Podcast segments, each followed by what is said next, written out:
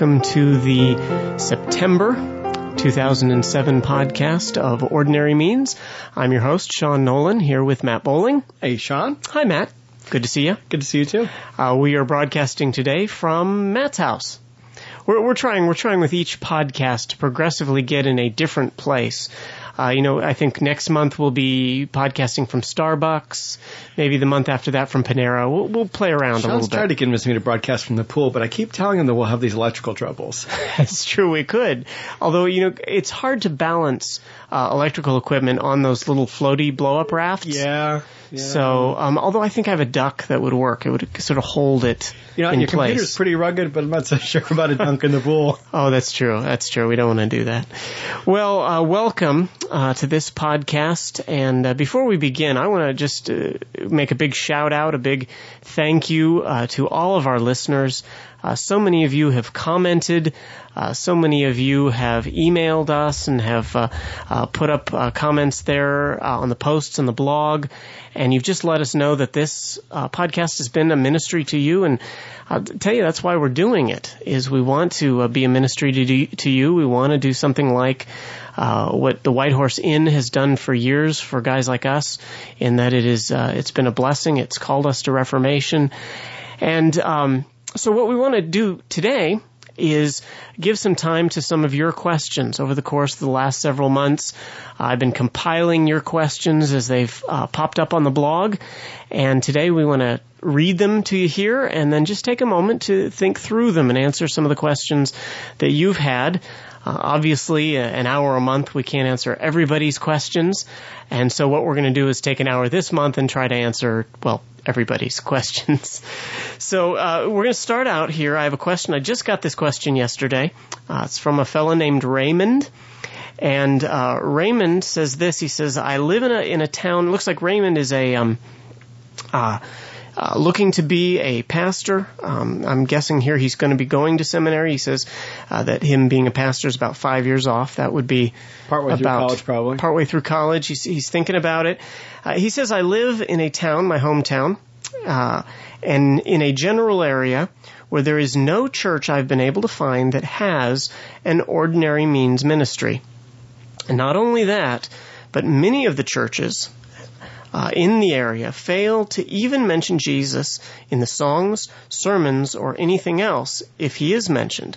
And if he is mentioned, it's not as a savior, uh, but more as a life coach. I presume he's got a lot of mainline churches in his in his area. Uh, he goes on. Joel Osteen style, where it's you know your best life now kind of thing. Could yeah, Yeah. could be something like that. Uh, he says, thankfully, when I go to college, I have a reformed church that I can attend, but when I'm home for holidays and breaks, there's nowhere I can really go. Uh, he says, but I, but I have it easy. He says, I have a few reformed friends in the area that live here year round. And in your podcast, you said that the best case scenario, that is when there's a good church in the area, uh, that in the best case scenario, there's no need for a home church. So my question is, what should one do if there is no true uh, or even remotely true church in the area and one can't afford to relocate? So this goes back to a podcast we did. To say this was our fifth podcast, maybe. This was back, uh, back like this time last year. yeah, probably this time last year. This was a uh, um, uh, podcast on house churches, home churches, and the whole house church movement. Uh, and he says elsewhere here in his email that uh, he's been listening through the podcast, so he's probably at some of those beginning ones. Uh, well, it's not. I don't think that's a question we've answered yet, and maybe that would be a good question uh, to go back to because I think that's a question that our pa- podcast probably raises every month. Right. Is what if my church isn't doing what you guys are saying it's supposed to be doing? Right. Right. Um, I, and I guess my, my first thought would be if there's um, there'd be no need for this podcast if all the churches were were doing it right. Uh, there'd be no need for reformation. Right. if yeah, I mean, all the, the churches we're were here is reformed. because we recognize the same kind of landscape that you're seeing in the micro scale in your community, uh, Raymond. We we see it uh, in our communities. We see it across America. It's why we're passionate about what we do. But it, it seems like in response, uh, one of the things that you reflected in your email that Sean didn't say was that you're looking to come back and plant a church in your hometown, and uh, we have to commend that. Uh, something historically that Reformed churches have tended to do uh, is to not be very outreach oriented, to not be very zealous about planting churches, and and uh, the statistics bear out, and it shouldn't surprise us since it's God's means of growing the kingdom, that planting new churches reaches people with the gospel. It's uh, so that is commendable that in the long term that's what you want to do, but in the short term, it certainly is a challenging question. And I guess where we would send you, and I think that Sean's replied some on the blog already to this, um, is uh, to look for the best that you can find. Uh, it would be the very worst to not be under the means of grace, even if they're uh, distorted, even if they're not in their best use. Uh, there must be some conservative evangelical church uh, there in town or nearby where you and your friends can go. And as my wife put it when we first met, she was in a church that didn't uh, preach uh, as much biblical doctrine as I would have liked, that she uh, learned to chew the fruit and spit out the seeds. And I think that uh, that's a frequent occurrence for us uh, when we're in a community uh, where the church does not embrace the distinctives uh, that we have. Yeah, I remember this is probably before seminary, maybe my first year of seminary. Uh, my wife and I attended the church that she had grown up in, and uh, it was a, it was a similar situ- situation to what Raymond is describing. Actually, we had other churches we could have gone to, but I remember I consciously made the decision to attend this church, um, probably to keep down my pride. Mm. Uh, that's something you'll want to think about, Raymond, and your friends will want to think about. Is that it's very easy. I, re- I remember being young. I'm, I'm, not so old now that I don't remember being young. Um, and it's very easy to have very high ideals, uh, to be very idealistic, to expect uh, ch- churches, uh, expect to be able to find the perfect church. I know I've uh, often said joking, jokingly, if you ever find the perfect church, uh, the key is don't join it because it won't be perfect anymore. Um, I think I think I would agree with Matt that the first thing you need to do in that situation is carefully go back and re-examine the churches in your area. Now, obviously, if you're um, if it's not a church anymore, if it's a mainline church or it's a, a cult or if it's you know something that has just completely left the faith or it's something uh, where you're just not getting anything like what the Bible describes a church service as. You're not getting any of uh, of Acts uh, chapter three. Um, I'm sorry, chapter two. Uh, they're in the, the 30s of the verse range. Uh, if you're not getting any of that, well then, yeah, you're you you are in a difficult situation. But uh, you know, Martin Luther was the first guy that didn't want to leave the Catholic Church. And so you might want to be thinking, is there a church where it's biblical? They believe the Bible. Maybe their theology isn't exactly what mine is. Uh, you know, maybe they're dispensational and I'm reformed. Um, is there a church that I can go to where the teaching is decent and where maybe I can have an influence?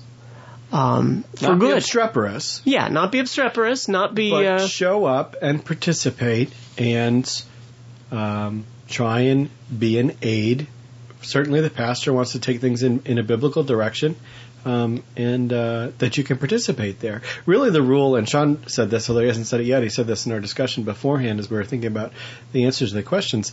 If we ought to be able to attend a church, maybe not in the long term, maybe it's not the, the greatest thing in the world, but we ought to be able to attend a church with people we believe are going to heaven. It may not be everything that we'd like. It may not be the church that we would plan. It may not be the best church we've ever gone to.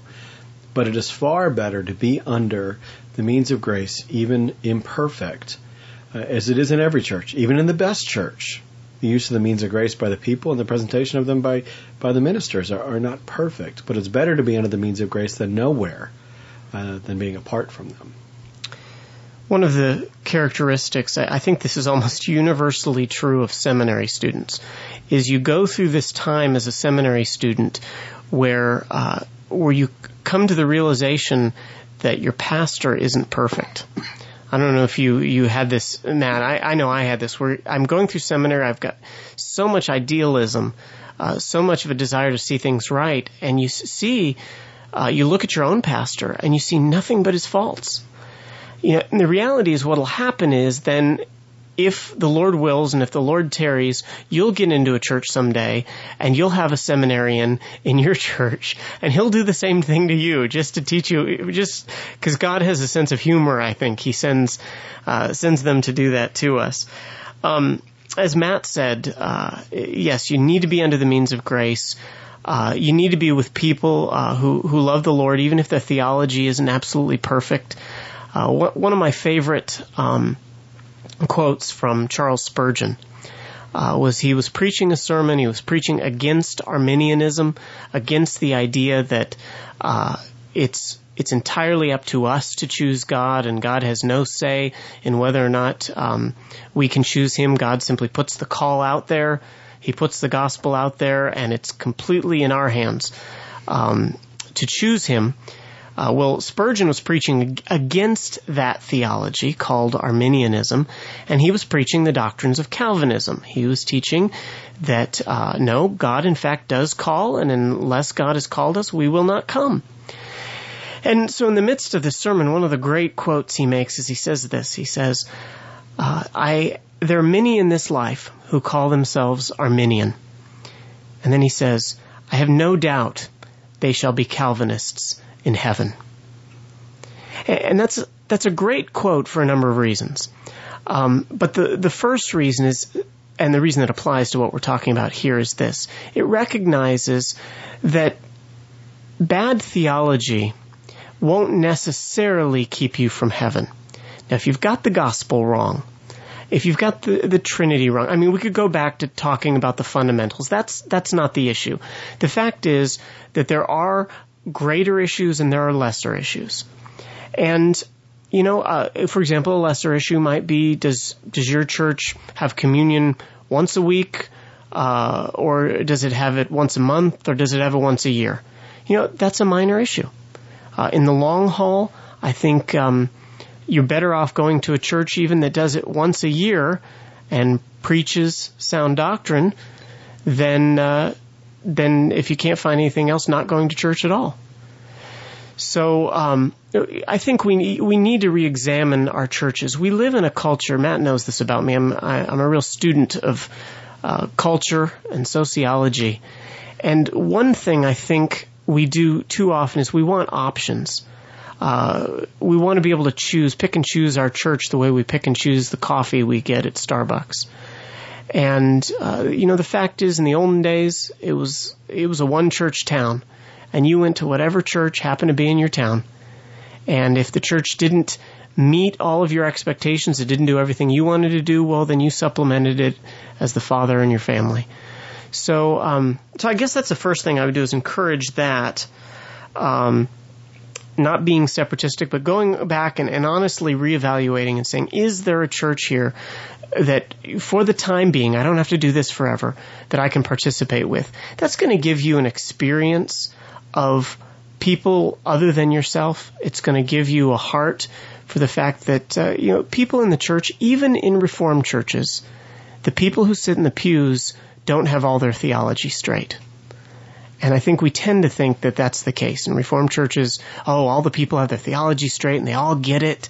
And that's not true. That's, that's a myth. And so go back and re-examine Raymond. Look for a place you can have influence. But if you can't, well, what do you think, Matt? If you can't find anything that is uh, even sound biblically, maybe he lives in in a one church town, and that's maybe he lives in a two or three church town, and you know they're all churches that have long since become social clubs. Uh, yeah, I mean, I think that the the the last resort, and even our our uh, the PCA's uh, standards recognize this. You know, the last resort is to get together with other like-minded believers, and uh, to the best of your ability, with in the absence of uh, an elder or a minister, is to study the Word and to pray and to sing and to plead with the Lord that He might provide you with a ministry um, where uh, there's a gifted person who can who can teach the people, and maybe you're that person, Raymond. Yeah, it's very possible. It's very possible. One thing I would encourage, if that is the case, is make sure that you have a good mix of people, mm. um, not just you and your friends.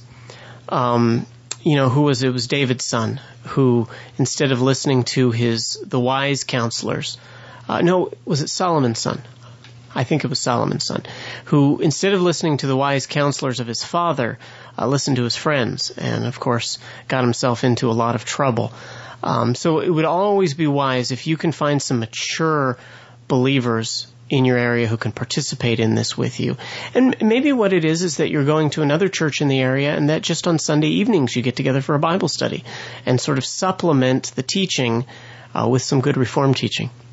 So that's uh, I, I, think that's I think that about answers the question. I hope I if so. you have any more questions, Raymond, give us an email, drop us a drop us a comment. If any uh, if anyone else has any questions, again, uh, the the blog is open. Uh, second question we have is from um. Uh, it might be Betty's. I'm going to say Betise because it sounds cooler. Um, she says, "Gentlemen, I'm assuming this is a she. She says, Gentlemen, I have recently found your podcast via an article on the Internet Monk blog. Uh, by the way, Internet Monk, if you're listening, thank you for recommending us. Uh, she says, I appreciate what you're doing. God is certainly ministering to me through the podcast. Since I'm new to Ordinary Means, I've been catching up on some of the older episodes, uh, most recently that which covers the topic of the sacraments. I singled out this podcast due to communion questions that had arisen in my own life. Would you guys help me with some communion concepts? She says, What does it mean to examine yourself? Uh, what are you looking for? Is it simply salvation that you look to find? Or are you looking to ensure that you're a good standing member of an evangelical church? Even yet, are you looking for something further? The same could be said in defining eating in an unworthy manner. If I'm a repentant Christian that happens to find myself in the middle of a season of temptation, Am I to abstain from communion? Are there concerns uh, with com- uh, with communing with churches that don't follow a biblical standard of communion. Example, when I return home for the holidays, I typically attend my parents' church, Southern Baptist, uh, that fails to warn non-believers to abstain from communion. Uh, she says, I'd appreciate your thoughts on this topic. Who knows? There may be plans for a future podcast concerning communion. Well, right now that podcast is here. Um, I think we can answer these. It seems to me she's got three questions. Uh, she wants to know what does it mean to examine herself. She wants to know who can come. Uh, can a repentant Christian who's in the middle of temptation come? And can we commune with uh, with other churches? So who, let's take the would, first question. Who, yeah, other churches who wouldn't necessarily follow our exact practice of communion. We're exactly. not dealing with the, the technical theological question of close or closed communion, which I think we did deal with in that podcast earlier. Earlier, that was yeah, uh, three or four ago. Right. Yep. But rather, you know, you're, you find yourself in the attendance of another church of which you're not a member. Yeah, so in, the, in that light, uh, Batiste, I would urge you to um, look up our podcast on, I think it's called Fencing the Table. It may well be. Yeah. Yeah. But how about this first question? What does it mean to examine ourselves? Yeah, I think examining ourselves, I'm going to use the, just because it's what Sean and I have subscribed to as PCA ministers, and I think because it's a very good exposition of the scriptures, I'm just going to read for you some portions. This is the Westminster Larger Catechism, uh, question 171. You can get uh, all the catechisms that we reference, you can get at ccel.org, um, which is the Christian Classics Ethereal Library. It's a ministry of Calvin college, and uh, it's tremendous. You'll find more than you can ever read in a lifetime. But you, it, it's an easy clearinghouse for all the confessional standards for sure. But this is from the Westminster Larger Catechism, which is a teaching tool that came out of the, especially the um, English and Scottish Reformation in the 1640s. Uh, this was produced. And uh, the question asks, How are they that receive the sacrament of the Lord's Supper to prepare themselves before they come to it? They that receive the sacrament, this is the answer, they that receive the sacrament of the Lord's Supper are before they come to prepare themselves thereunto. How is that? By examining themselves. In what particular way are they examining themselves? Of their being in Christ. I'm going to mention these and just sort of elaborate a little bit of them. So you got to know whether you're a true Christian or not. Or do you find evidence that you are regenerate by the Holy Spirit and that you're trusting in Christ alone for salvation? They're also to examine themselves of their sins and wants. So being aware of your sin and your temptations, far be it from being, to your second question, a reason not to come to the table, is one of the requirements of coming to the table. Uh, the Heidelberg Catechism, which I don't have right in front of me right now, but it asks who are to come to the table of the Lord. I was just looking at this earlier today, but I believe the way that it starts is those who are displeased with themselves because yeah. of their sins. Yeah that those who are to come are not the satisfied, not the ones who think that they've made it. It's the ones who know that they haven't who are to come to the table. Oh, just to add to that, I, I will often say on on a given Sunday, just remind people this is a table for sinners. Yeah. Yeah. It's not a table for perfect people. Right, right. So they're examining themselves of their being in Christ, of their sins and wants, of the truth and measure of their knowledge, faith, repentance. Uh, and so somebody who's coming uh, to the table, part of their examining themselves is, do I understand the supper? Which is why uh, we're going to take a question a little bit later on uh, children communing.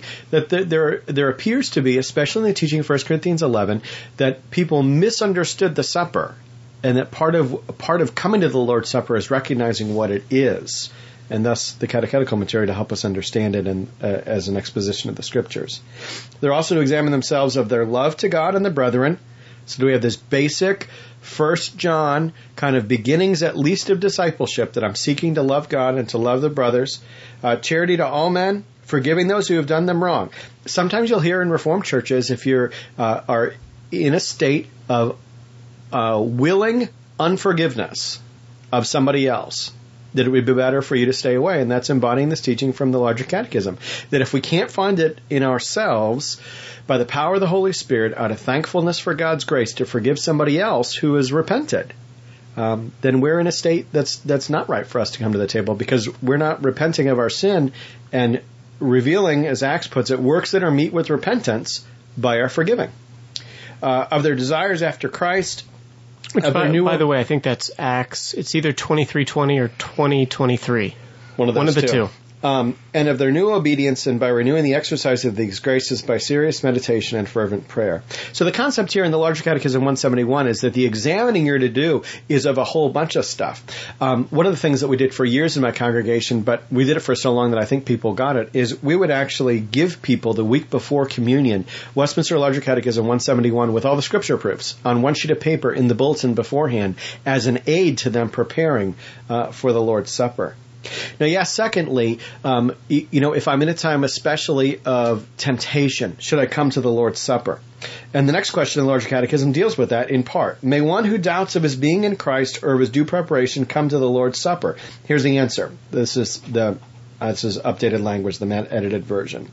One who doubts of his being in Christ or of his due preparation of the sacrament of the Lord's Supper may have true interest in Christ, though he be not yet assured thereof, and in God's account has it, if he be duly affected with the apprehension of the want of it, of his assurance, and unfeignedly desires to be found in Christ. So do you truly want Christ? Do you truly want him? Do you know that he's your only hope? That you want to depart from iniquity, that is, that you've got genuine repentance as a lifestyle, repentance, lifestyle of repentance and faith. In which case, because promises are made and the sacrament is appointed for the relief even of weak and doubting Christians. He is to bewail, to set aside his unbelief, and labor to have his doubts resolved. In so doing, he may and ought to come to the Lord's Supper that he may be further strengthened. Yeah, that that last part is important. He ought to come. Uh, Batista's question was, um, "What if I happen to find myself in the middle of a season of temptation?" You ought well, to come. You ought to come. Well, I would I would go further. What if I happen to find myself in a season of sin? If you're recognizing that sin as as Paul did in Romans 7 and you're saying I'm doing the very thing I hate. That's a reason to come It is. because you need that grace, you need that reminder that Jesus died on the cross for those very sins. Now, this is probably a good point to also add what you should not be doing uh, during that preparation time as the element, however that works in your church. It- Maybe it's while the elements are being passed out. Uh, maybe it's while people are going forward. Um, but as you are examining your heart, and I do hope and pray that your church gives you an opportunity to examine your heart before serving uh, the bread and the wine. But um, as you're doing that, it's important to realize that uh, this is not an individualistic time. I think pietism has strongly influenced pietism. That's the uh, the whole movement that brought us, um, you know, brought us the idea of the quiet time and brought us the idea of uh, personal. It's all about our personal relationship in Jesus. Very bo- individualistic. very individualistic. Now, because both of those things are good. Right. We should have quiet times and we should have a personal relationship with Jesus, but it should not be uh, to the detriment of the communing of the whole body of believers. And it's important to remember that as we come, we come to one loaf and one cup. Now that one loaf and one cup may be broken up into pieces for you in the church, but the emphasis is on the fact that there was one body, Jesus' body, that was broken and it was given for you. And so as that bread gets passed around, you're breaking off a piece of the body of Christ. Now what Paul says in 1 Corinthians 11 is that we need to be able to examine the body. And uh, some take that as, well, I need to examine myself. Uh, others would take that as, I need to examine to see that I am uh, in this communion of saints. Do I do I rightly understand the body? Means not do I understand the body of Jesus, but do I understand this body of which I'm a part? That Which I'm a part what- of the communion Which uh, is- of this local fellowship. Which is, by the way, why in that um, large catechism question it brings up this issue of forgiveness, because that would be an indication that I'm not in solidarity with the members of this body. Yes. I'm choosing to separate myself from some and to take the symbol of unity with Christ and the communion of saints in my hand. There would be a, a discord between the two of those. So if there's a discord to our communing with anybody else in our fellowship or in uh, who is a believer in Christ, yes, that may be a point to leave our gift at the altar Right. and, go get reconciled. and go get reconciled and then come back. Um, so uh, it's an important it's an important point because we want to make sure that we're not just having you know sort of a little there's a tendency in evangelical churches that when the elements are being passed, then I go into sort of this little bubble in my pew where I'm ignoring everyone around me and just sort of praying. Well, yeah, you should be praying during that time, but you should be thinking about uh, the union and the communion that is going on here, and that's a big part of what is happening at the Lord's Supper. Now, obviously, we probably need to have a whole podcast devo- devoted just to that issue of what is the Lord's Supper and what does this mean to have communion with the whole body versus sort of an individual relationship with Jesus. Now, her third question. Can I say one more thing on that? Yeah, oh, absolutely. we had an elder in our church in San Diego, and it just I was just reminded of this. But um, and, and this wasn't a universal practice of that of that church, or even of those elders, or even of many churches that I've been in. But I really appreciated it when he would bring the tray uh, of of either the the bread or the fruit of the vine to a new row of people. In handing it to the first person, he would say something like, "The body of Christ given for you." And it just struck me that uh, while we are just talking on this communion of the saints and trying to make communion something that's not just my personal quiet time with the Lord as I'm in a pew with other people and I'm missing the communion of the saints at the same time, that that might be a practice that might be helpful. That as I hand the tray to my neighbor, I say, the body of Christ for you, the blood of Christ for you. We used to do that in our uh, church in Fallbrook, California. Okay. And what we would do is, as uh, both the, the usher would say it, as they uh, they gave the the plate or the with the, with the cups or the plate with the bread uh, to the row, but then as it went down the row. We taught our people that as you hand it to the next person, you say the body of Christ given See, I for think you. that's great. The body of Christ, because it, yeah, it reestablishes the fact this is a community. Right. This isn't this isn't a Lone Ranger event we're about to partake of. Absolutely. That's the whole reason that most churches say, and we will partake, wait and partake together. If this was an individualistic thing, then you, when you immediately when you get the bread, hey, you could toss it in your mouth. But notice that you wait. You wait until everybody's got it, and then you partake together. And it's something we've gotten used to, but we need to sort of wake up and say, oh, we're doing that for a reason. It's because this is this is a body of believers united in Christ. right. Right. Uh, well, her uh, first, uh, I'm sorry, her third question was that of who can we commune with? Uh, can we commune? Can you commune with the Southern Baptist Church that doesn't exactly uh, do it all the ways uh, that your church does it? I know in the PCA, uh, we say to our people when we fence the table, you don't have to be a member of this church. All we ask is that you're a member in good standing of some evangelical church. So as uh, Batiste, you mentioned, uh, you attend a, a Southern Baptist when you're home with family. You know, if a Southern Baptist attended our church and they were in good standing, uh, they would be, um, and they were certainly had examined themselves and found themselves to be in Christ. By all means, they could partake. So I would I would tend to say, in your case, yes. Uh, there might be some different cases. Um, certainly, there's a question whether or not we can uh, commune when we go into a Catholic church. Uh, some would have difficulty communing going into an Anglican church or a Lutheran church. Um, certainly, as you get into some of the uh, some of the cults, mm-hmm. a, Mor- a, Mormon church, you know, I mean, that obviously would be a problem. Um, so there's there's some gray area here, but I would tend to say if it is a Bible believing church, even if they don't have everything in line, um, we're sounding a little bit ecumenical today here, aren't we? Um, I I would say yes, by all means partake. If this is a body of, of Christians, uh, sincere believers who really do want to understand the Word of God and follow it. I, have been following a, a thread on um, the Reformation 21 blog the last week, uh, they've been talking about some of the differences in um, evangelical churches. Some of the things we can appreciate about different evangelical churches. And I know I went to a dispensational Bible college. Uh, and and I'm not I came out not a dispensationalist. In fact, I, I tell people that I became reformed while at my dispensational Bible college. I tell them the time I became reformed was sitting in an eschatology class uh, learning about last things, and the professor put up on the board, uh, put up how Jesus is going to come back seven times. Uh, you know, he comes seven back, times seven, seven, just seven just, times. Just seven times. He's coming back. He's coming back to get the believers, but he's only coming halfway that time. Then he'll come back another time to get the Jews, and he'll come back another time to get the Christians. And I, I jokingly I say, when from that point on, I was reformed because it just it didn't to me match up with what I was reading in the Gospel of Matthew at the time. Uh, but that said, uh, I really appreciate the dispensationalists' attitude toward the scriptures. Absolutely. They are strong believers in the inerrancy of scripture, and if God says it, we need to do it. In in reading uh, the Bible and taking it seriously, because this is the Word of God.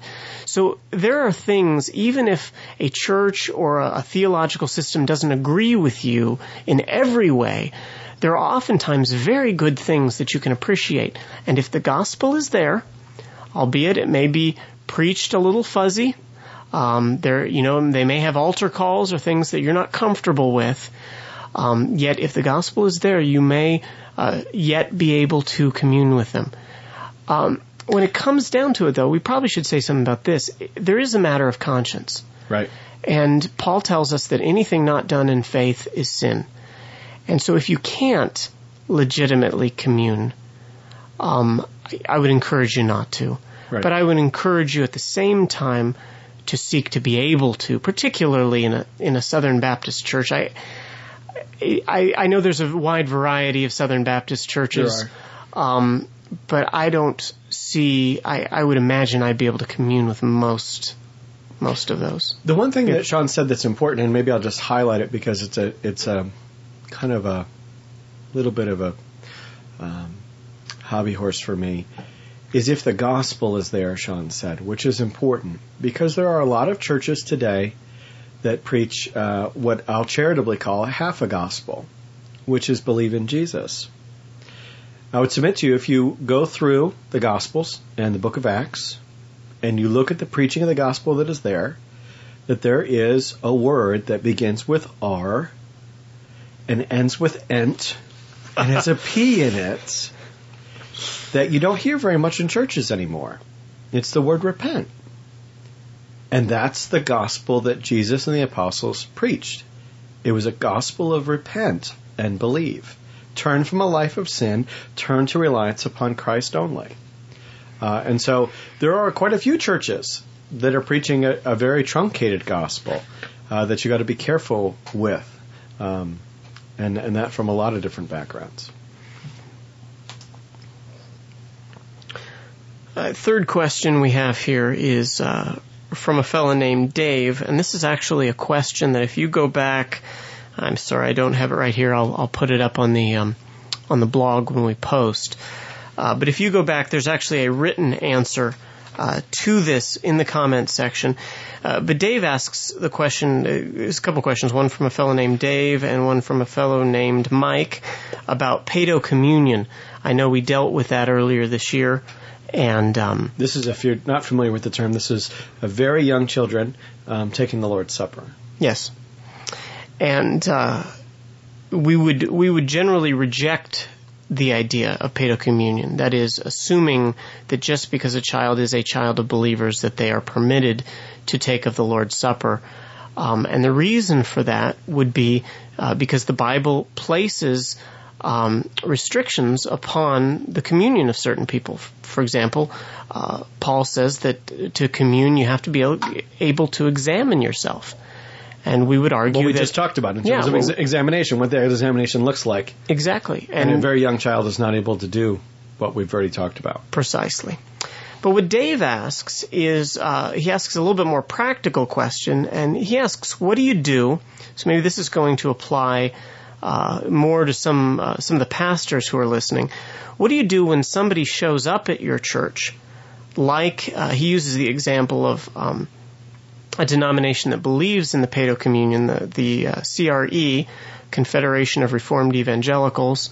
Uh, this is the uh, this is the denomination that, by and large, has is is promoting the federal vision that we've been talking about the last the past couple podcasts. But what do you do if somebody or family from a church like that shows up uh, in your church and um, and you don't know anything about them uh, and they're all partaking? Uh, you know, what do you do about that? Well, my, my response to Dave at the time, um, and you can find this on the blog, was I gave him three examples of situations, um, very practical situations that might happen. Um, uh, well, before I get to those, let me say this. In the PCA, we have a distinction. We, we make a distinction between communing and non-communing members.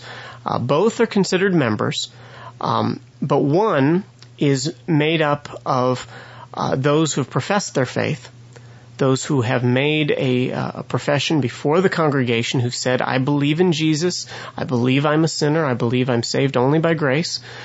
Um, and these are uh, these are those who've come who've not only believed in their heart, but professed with their mouth. They are what we would call communing members in the church. That is, they participate in communion. Now, their children, and I think universally in the evangelical church, um, I'm sure there's an exception somewhere, but I'm not sure where it is. Uh, every church considers the children of believers, they treat them as members.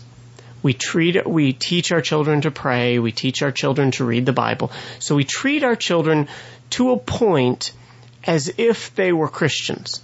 We don't automatically assume they're Christians, but we, um, but we know that we believe in God and God has taught us to bring our children up in the discipline and instruction of the Lord, uh, Ephesians. And so we do that with our kids uh, not presuming anything. We're not presuming our child is a believer or unbeliever. We're just simply being obedient to God uh, in doing that.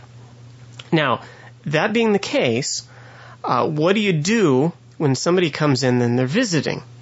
Okay, well, let's uh, give you give you three examples. First one uh, would be pretty clear. Uh, an elder serving communion sees a visiting adult taking a piece of the bread and shoving it down their baby's throat. Okay? That's not, obviously that's an extreme example and even in, uh, I think the CRE, you're not going to see that as much. I think they wait even until their children are at least able to eat, have, have been weaned. Weaned, yeah. Uh, before they do. But what if, you know, what if you saw that? Well, I think what we would do is pull that family aside afterwards and talk to them a little bit about how our church differs on that and, and explain that to them. Now, a lot of this is going to depend on uh, some very practical things in your church. How big is your church?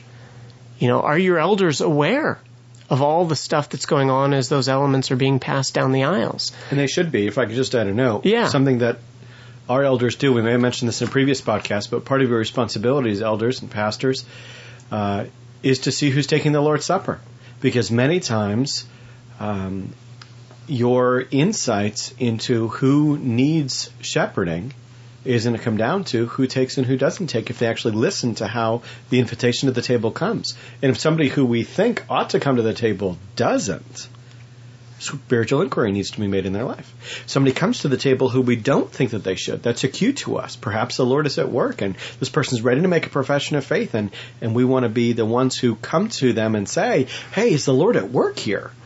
And maybe we'll also, in the opportunity to that, find out, no, the Lord's not at work and they misunderstood and they just needed a little bit of instruction.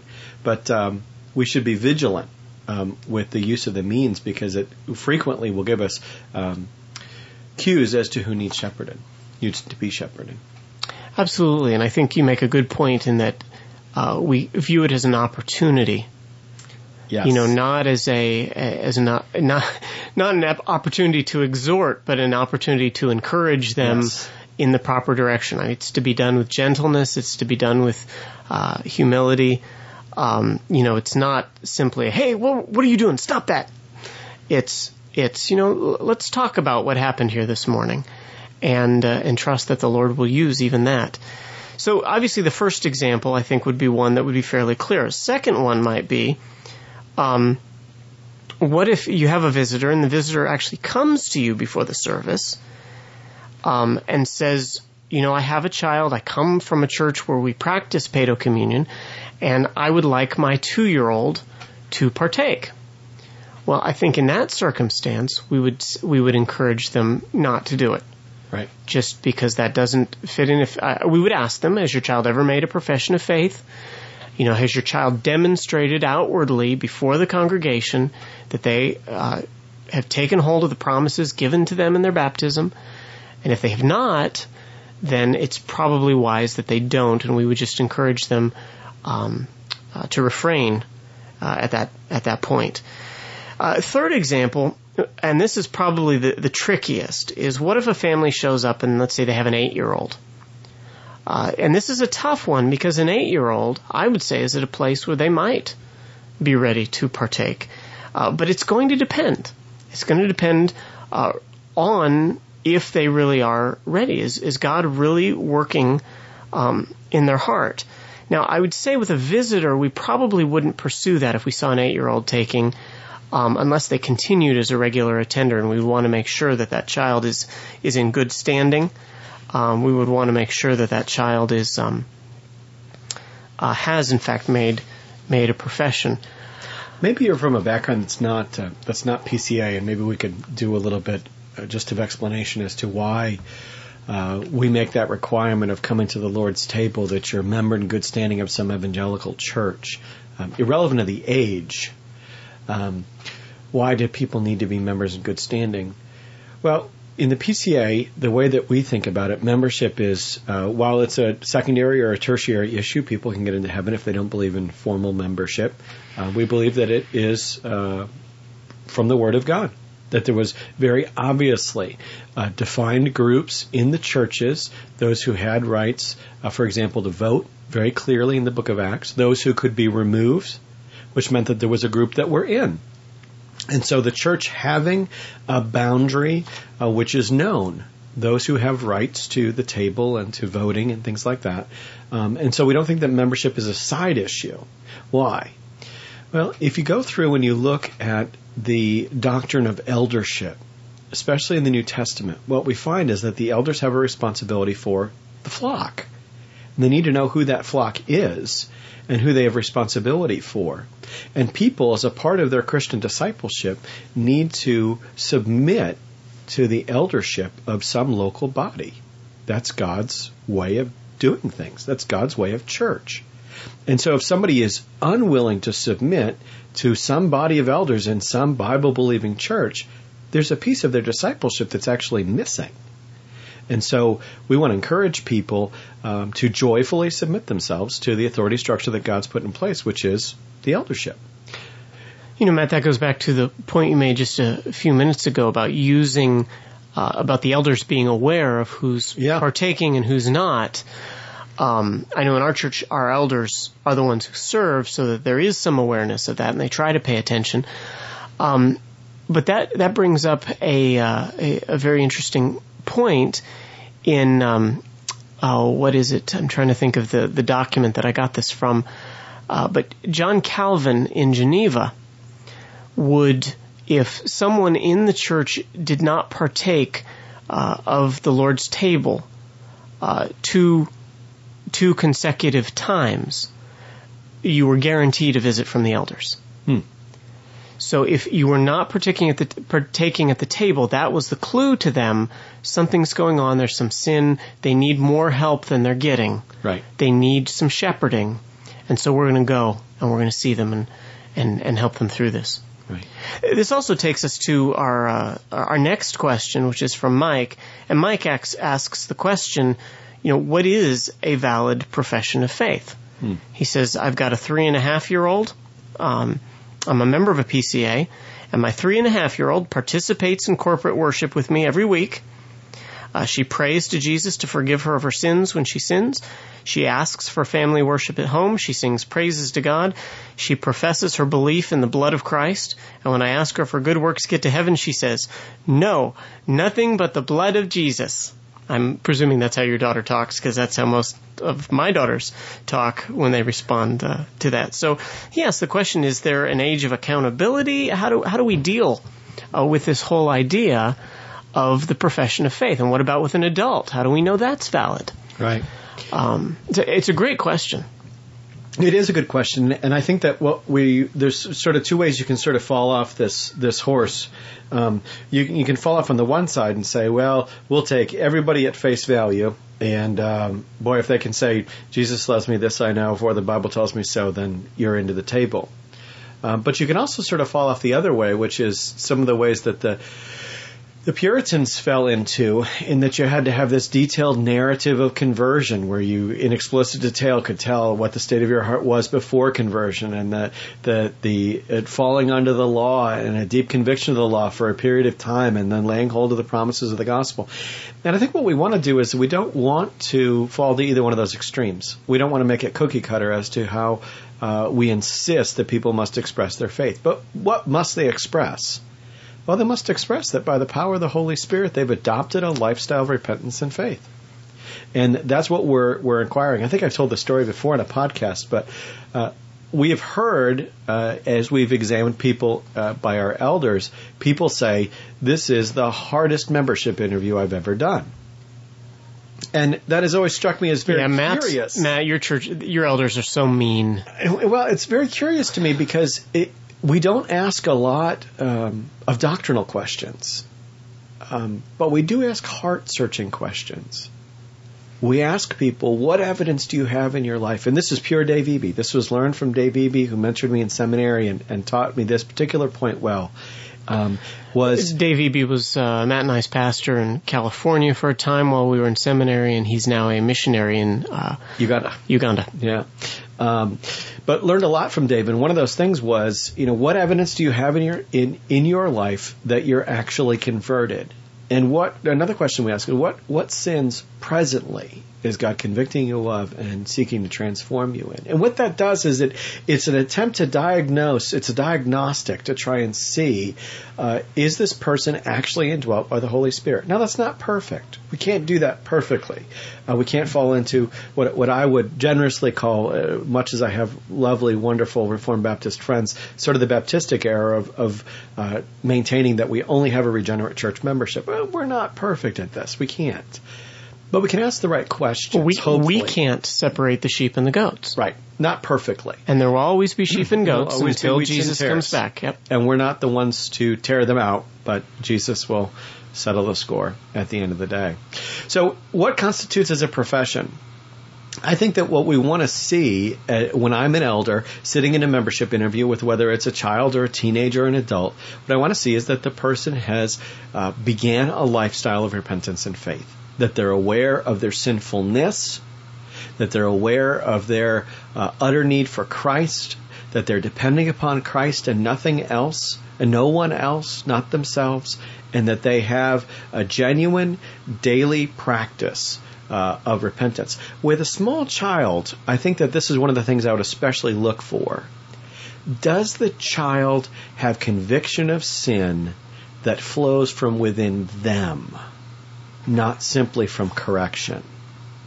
So does your child come as you do, unprompted to confess their sins? Hopefully you as a believer come unprompted only by the Holy Spirit to confess your sins. Does your child come and say, Daddy, I sinned. No one saw me but God, but I know that I did it. And is it not just to get out of punishment, but is it in genuine repentance that I know I've done the wrong thing and the Holy Spirit has convicted me of it? Yeah, I, w- I would agree. I mean, I, as I look at my own children, I have four daughters. And uh, with each of my daughters, we look for that. We look for that, uh, you know, undirected uh, time when the child seems to be responding to the inner promptings of the spirit. Right. Now, obviously, that's subjective. Oh yeah. But you know, it's going to be subjective. That's why we only we look for a valid profession of faith. Uh, we don't look for an indiscriminate profession of faith. We don't look for just anybody who can say, um, say, I believe in Jesus, automatically right. gets to come. Uh, although if you look in the New Testament, it seems that the indicator was if you can say Jesus is Lord, that that was a strong indicator that you, uh, in that cultural setting where the church is being persecuted, if you would actually say Jesus is Lord, that was a strong indicator that your profession uh, was valid. Now, the fact that um, Jesus says in the parable of the sower, there are, in fact, those who immediately spring up with great joy, but who have no root in Christ. So some of those valid professions are going to, at some point, show themselves to be invalid. Seemingly valid profession. Yes, so they would be a seemingly valid profession. But I think the wrong, the wrong tack to take on that is then to doubt everybody's profession. Right. Now, thinking about this man's uh, daughter, thinking about Mike's daughter, um, she's young. Yeah, she's not missing out on any any grace at this point by not partaking of the supper. She clearly, as a three and, a, three and a half year old, is, is parroting back exactly what her parents are teaching her. And this is why Jesus says you need to have the faith like a child. Right. He doesn't say you have to have the faith of a child, but faith like a child. That same way that child puts her faith, uh, or puts his faith in their parents and believes indiscriminately whatever their parents say. And if their parents tell them, you know, who made you? God. They'll say it. You can get them to say that from a young, young age. And that's great to get them to say that. But as time goes on, they're going to begin uh, to interact with those uh, statements, and they're going to have to be begin to take them as their own. And those children are going to have to develop an understanding of their own, where it's not just parroting back, but it but it is something that is personal and real to them. Um, now, I don't I don't think you've got to wait till uh, a child is 16, 17, or 18 to admit them to the table. Uh, we have uh, children in our church who've been admitted um, at uh, you know under ten. Right. Yeah. To, ours is, to the table. We probably have the youngest we've had admitted probably uh, 11, 12, something like that. Yeah. yeah. Which And- I don't think is unreasonable. No, and but what we do is there's a whole process. Right. We have a communicants class that they go through. Uh, the parents have to come and testify to the child's belief and to a demonstration of that inward working of the Spirit seen in the child. Uh, the parents have to be training the child at home. Right. um, the child has to come and the child has to uh, this is this is where we get the comment you have a very hard membership exam is we give our children the same exam we give the parents Right. now we give it at an age appropriate level but they have to be able to demonstrate uh, at that age level whether they're you know 9 10 11 uh, or beyond that they really are at a point where they understand these things and that they really do have a personal faith to to profess and not just that they're clinging to the faith of their parents. Two two things just to add to that. One is that um, the idea is not the age of the child. The idea is the work of God in the child. Yes. And and God can work from John the Baptist in the womb, as Sean mentioned earlier, uh, to Uh, I was 18. I have a man in my church who wasn't converted until he was 49. And that's what we're looking for is the work of God in the child because that's the prerequisite to come to the table. If Um, you so go, let me be- just interject. If you if you go to the confession, the Westminster Confession, there's a chapter on justification, and it talks about the fact that justification is from before time, but then it makes the statement that justification happens in space and time.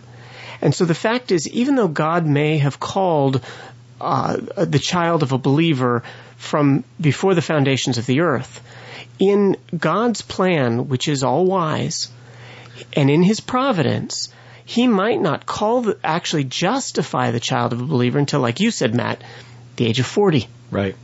Right. Yeah, and so I think that what we want to do is is be careful not to set uh, under limits or over limits or, or even expectations. Yeah. I think that many times um, children get to a certain age in our churches, and it's the age when you take the communicants class, and kids feel pressured to come and make profession that may not be genuine.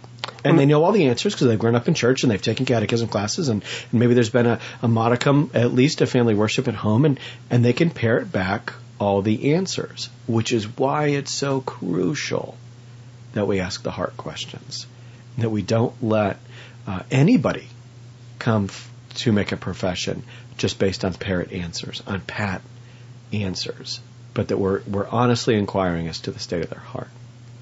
They've got to be able to examine themselves. Right. And if they can't reflect to the elders that they are that they have the capability to examine themselves, then they don't have the capability to come to the Lord's Supper. We have time for another question there, I think Sean? we have uh, time for a couple brief ones. Um, we have, uh, I guess, my one comment that I've seen in a number of places uh, as people have uh, commented on our last couple podcasts is, um, you know, here here's the Ordinary Means podcast addressing the federal vision, and people listen to it and they they'll say to me, but I'm still confused as to what the federal vision believes. Uh, and and to that, I know Matt and I, you, Matt, you and I talked about this a little bit before. I, I think, uh, I think our answer would be, you know what? Even after doing two podcasts on the federal vision, we're still confused as to and what. more reading Yep. and listening than either one of us would ever willingly do on a topic other than something edifying. Oh, we've been loo- we have been looking at this for for two years now. We've been examining this issue, and we've seen it growing.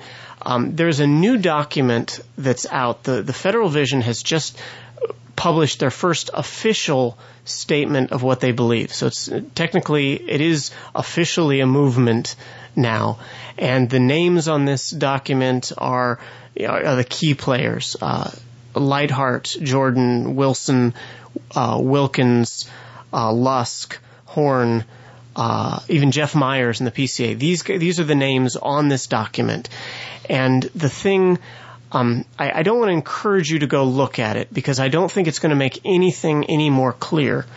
Um, I've I just read the document this week, and it's just as confusing as everything you've ever read about the federal vision. But there's two things that come out of that document that weren't clear in earlier writings, and that's this: all of the federal vision guys are what we call post-millennial and theonomic. And so what that means, um, just very, very briefly, po- post-millennial is the view that they believe that the church will be so successful on earth that it will usher in a new Christendom. In fact, that's the language that this document uses. They believe there will be a time when essentially um, the law of God in Scripture has so been applied to the nations that the church will reign on earth. Uh, in my opinion, it's it's a position that's been held by um, by a lot of sound uh, reformed guys in history, but I think it's wrong. And I think it misses the fact that there will always be wheat and tares, sheep and goats. I think it's too optimistic. Um, plus, it denies the second law of thermodynamics. I don't know if that applies in theology, but you know, the idea that everything does go from uh, accord into discord. Um, and then the second thing, theonomy, which plays in very closely to that, is this is a group that's very much basing their thoughts on a reapplication of the law, not only to the Christian, but to the non-Christian. Now, to a certain point, that's, that's good. We would believe in things like corporal, corporal, corporal, is that the word? Punishment? Corporal punishment. Um, we would believe we would hold to the to the benefit of that even in a secular government. But uh, the this kind of theonomic thinking tends to push that even further, you know, to the point of do we do we punish homosexuals for being homosexual? Do we, you know, how far do we take the law of God when applied in a secular setting? And I think it's important to note that in the Scripture, um, Paul, as a Roman citizen, um, never says, "I'm trying to influence Rome."